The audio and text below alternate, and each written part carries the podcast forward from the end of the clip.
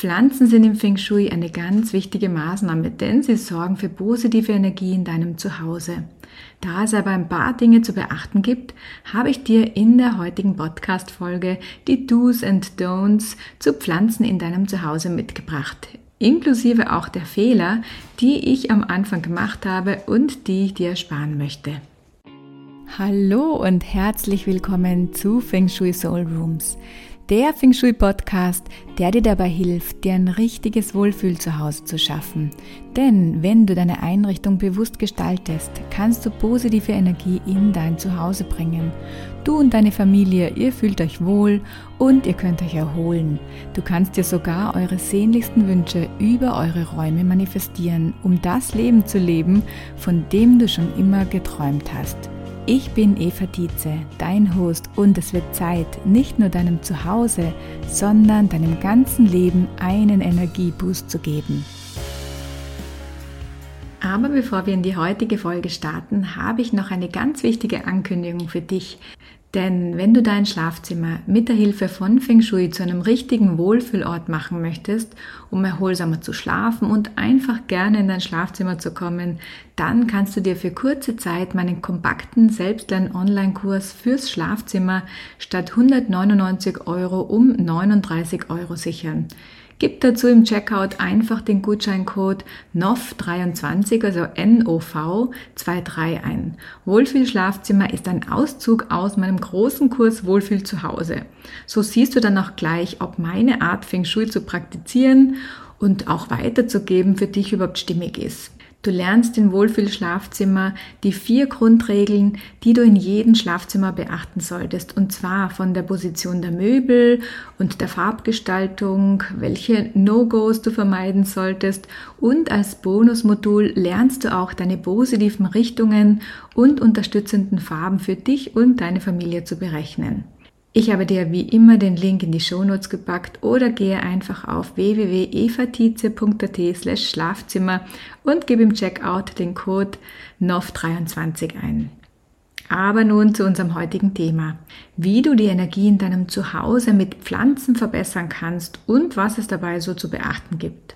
Und wenn du mir schon ein Weilchen auf Instagram oder auch hier im Podcast folgst, dann weißt du bestimmt, dass ich immer wieder sage, dass Feng Shui nicht kompliziert sein muss.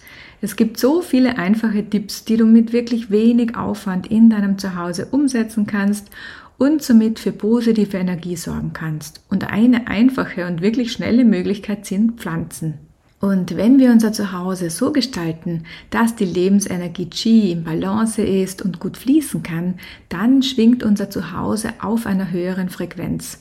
Und das führt dazu, dass auch wir davon positiv beeinflusst werden und höher schwingen.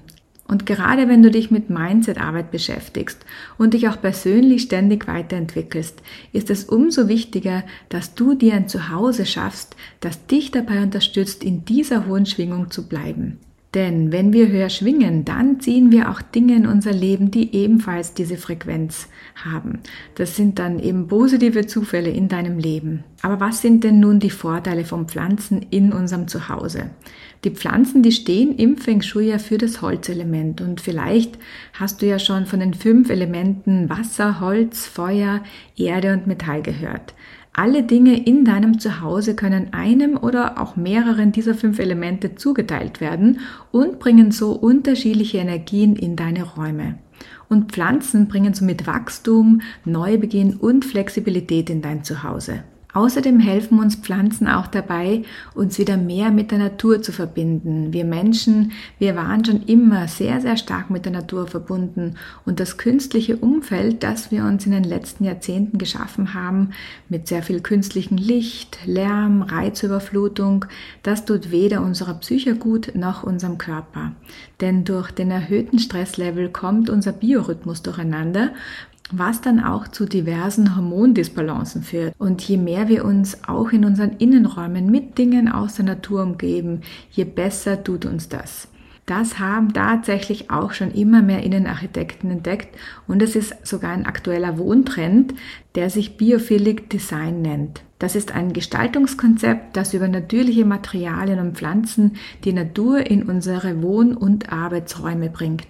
Eine Grundregel im Feng Shui übrigens.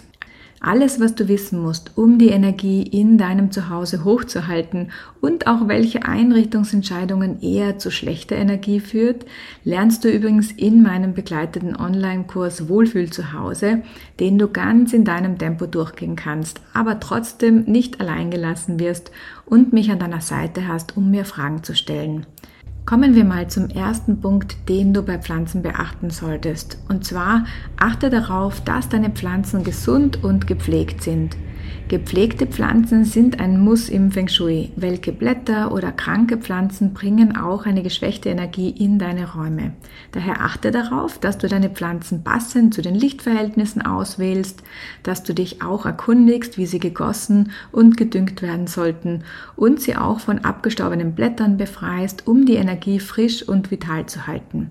Das bedeutet auch, dass du dir nur so viele Pflanzen zulegst, wie du auch gut pflegen kannst. Und das ist sicher ein Fehler, den ich zu Beginn gemacht habe. Ich hatte nämlich durch meine vielen Umzüge jahrelang kaum Zimmerpflanzen. Ausnahmen waren auch Ideen, die man schnell mal immer so geschenkt bekommt. Und als ich dann in meiner Feng Shui-Ausbildung über die positive Wirkung von Pflanzen gelernt habe, habe ich dann den Fehler gemacht, der ganz oft bei neuen Dingen gemacht wird. Ich habe mir gedacht, viel hilft viel und mir dann einfach viel zu viele Pflanzen gekauft. Du musst dir keinen Urwald in deinem Wohnzimmer schaffen. Eine größere Pflanze oder auch zwei kleinere sind völlig ausreichend. Und da hat ja auch jeder ein anderes Empfinden, ob er gern lieber mehr Pflanzen hätte oder weniger. Einen weiteren Punkt, den du unbedingt bei Pflanzen beachten solltest, ist, dass du Pflanzen mit Stacheln oder spitzen Blättern vermeiden solltest. Wenn du dich also für neue Pflanzen in deinem Zuhause entscheidest, dann würde ich mich immer für welche mit runden Blättern entscheiden. Kakteen oder Palmen sind nicht ideal, denn sie wirken bedrohlich und tatsächlich wirkt sich das auch auf deine Aura aus. Denn Energie trifft beschleunigt durch die Stacheln oder Spitzenblätter auf dich und schwächt dein Energiefeld.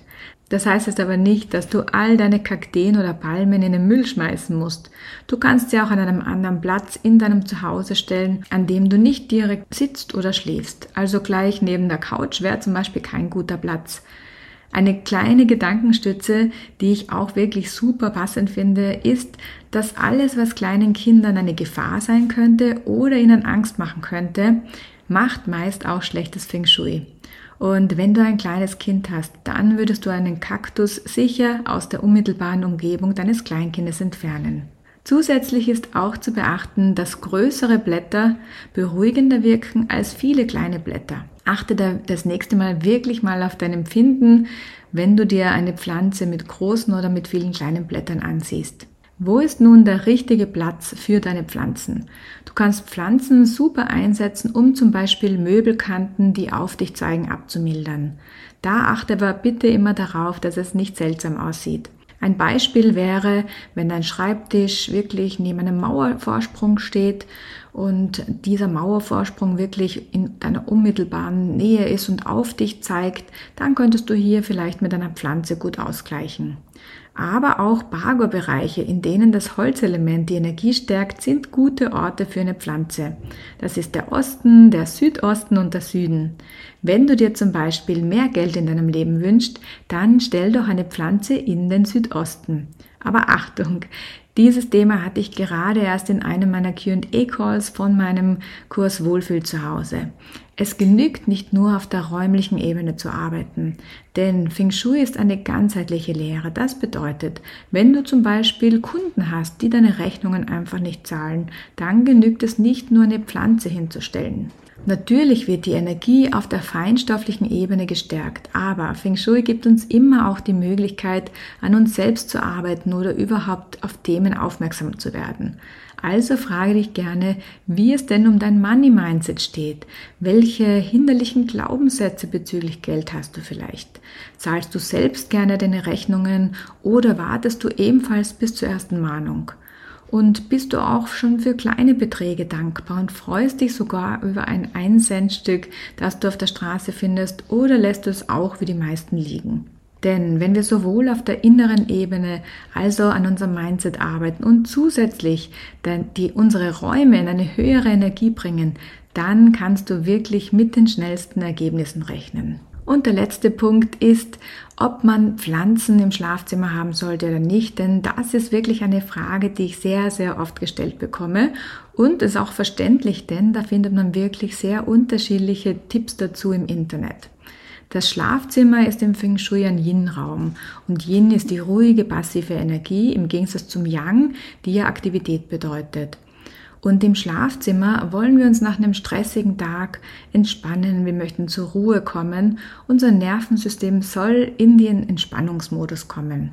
Und das wollen wir ganz bewusst über die Gestaltung beeinflussen. Daher sollten wir gerade im Schlafzimmer für möglichst viel Yin sorgen und Yang eher vermeiden. Und Pflanzen sind sehr Yang und sind daher nicht ideal im Schlafzimmer. Gegen ein bis zwei kleinere Pflanzen spricht jetzt nicht unbedingt was, aber ich würde zu viele Pflanzen einfach vermeiden. Eine Orchidee ist zum Beispiel eine sehr gute Pflanze fürs Schlafzimmer, denn sie stärkt sogar deine Beziehung, weil sie über die meist, man hat ja meist so zwei Blütentriebe bei einer Orchidee und die gelten im Feng Shui als Paarsymbol. Also nochmals zusammengefasst, die Do's and Don'ts zu Pflanzen, die du kennen solltest, sind Achte darauf, dass deine Pflanzen gesund und gepflegt sind. Vermeide Pflanzen mit Stacheln und spitzen Blättern. Besser sind Pflanzen mit runden Blättern und je größer die Blätter, je beruhigender wirken Pflanzen auf dich. Du kannst mit Pflanzen auch Möbel und Mauerkanten ausgleichen oder bestimmte Bagor-Bereiche wie zum Beispiel den Reichtum stärken und vermeide Pflanzen im Schlafzimmer oder reduziere sie auf ein bis zwei kleinere Pflanzen. Wenn dir die Folge gefallen hat, dann freue ich mich, wenn du beim nächsten Mal wieder reinhörst. Bis dahin, alles Liebe. Schön, dass du auch bei dieser Folge wieder dabei warst. Und wenn sie dir gefallen hat, dann abonniere gerne meinen Podcast und ich würde mich riesig über eine 5-Sterne-Bewertung auf Spotify oder iTunes freuen. Du würdest gerne wissen, wie Feng Shui dein Zuhause bereits ist? Dafür habe ich einen Test für dich erstellt. Lade ihn dir sehr gerne um 0 Euro unter evatize.at slash Test herunter oder besuche mich auf Instagram unter fengshui.eva. Bis zur nächsten Folge.